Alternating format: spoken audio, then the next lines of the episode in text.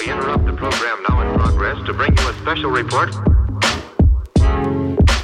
Here are the highlights this morning's news. From the WPGU News Desk, here's today's headlines on WPGU 1071 Champaign's Alternative. From WPGU News, I'm Owen Henderson. It's Friday, February 17th, 2023. In this week's World News Roundup, WPGU News presents some of this week's top international headlines. The death toll from the earthquake in Syria and Turkey has surpassed 40,000.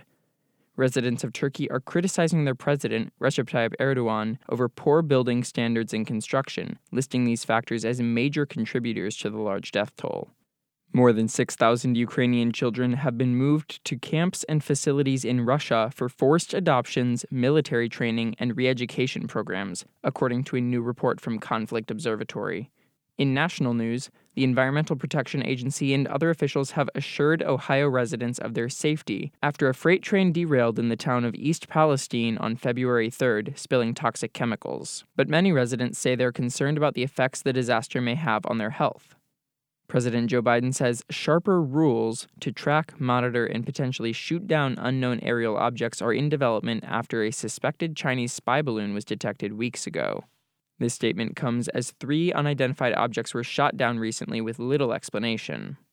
In Michigan, police say they are still investigating the motive of the gunman who shot eight students at Michigan State University, killing three. Officials say a two page note was found on the body of the gunman after he killed himself, containing a list of potential targets. Brian Fraser, Arielle Anderson, and Alexandria Verner were the students killed in the shooting. Researchers at the University of Illinois are uncovering gaps in access to public transportation for low income populations. By developing a geographic information tool, Researchers can measure travel times by location, frequency, and time of day, while also viewing the economic conditions of those locations. Findings show that the University of Illinois campus plays a role in accessibility. Areas of campus have highly concentrated levels of transportation accessibility, even if the income level is low. However, the same cannot be said of off campus areas with low income. This could be due to transit authorities focusing on existing users of public transport and not on low income individuals who rely on buses at nighttime or for unplanned and spontaneous trips. Researchers say they hope these findings can inform future public transit decision making by including community members who are currently left out by the system. Illinois State University President Terri Goss Kinzy announced her resignation Wednesday. Her resignation comes after less than two years on the job. She became ISU's first female president in May of 2021. No reason was given for her resignation, which will take effect on Tuesday. Vice President and Provost Aondover Tarhule is expected to serve as interim president through June 2024, pending a Board of Trustees meeting today.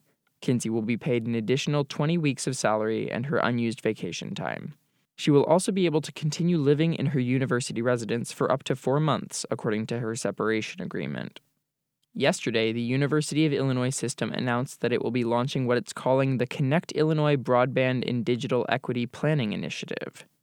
With this program, the Illinois Broadband Lab looks to achieve universal broadband access and digital equity, providing high speed internet access for all Illinois residents.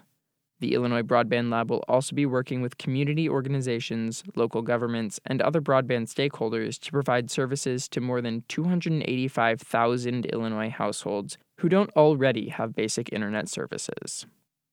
That's all from us for today, folks. Reporting was contributed by Madison Holcomb, Husna Husseini, Jackie Barba, and Jacob Schumacher. Our regional editor is Josie Alameda, and our science and technology editor is Husna Husseini. Our deputy news director is Daniel Villarreal, and our news director is Madison Holcomb.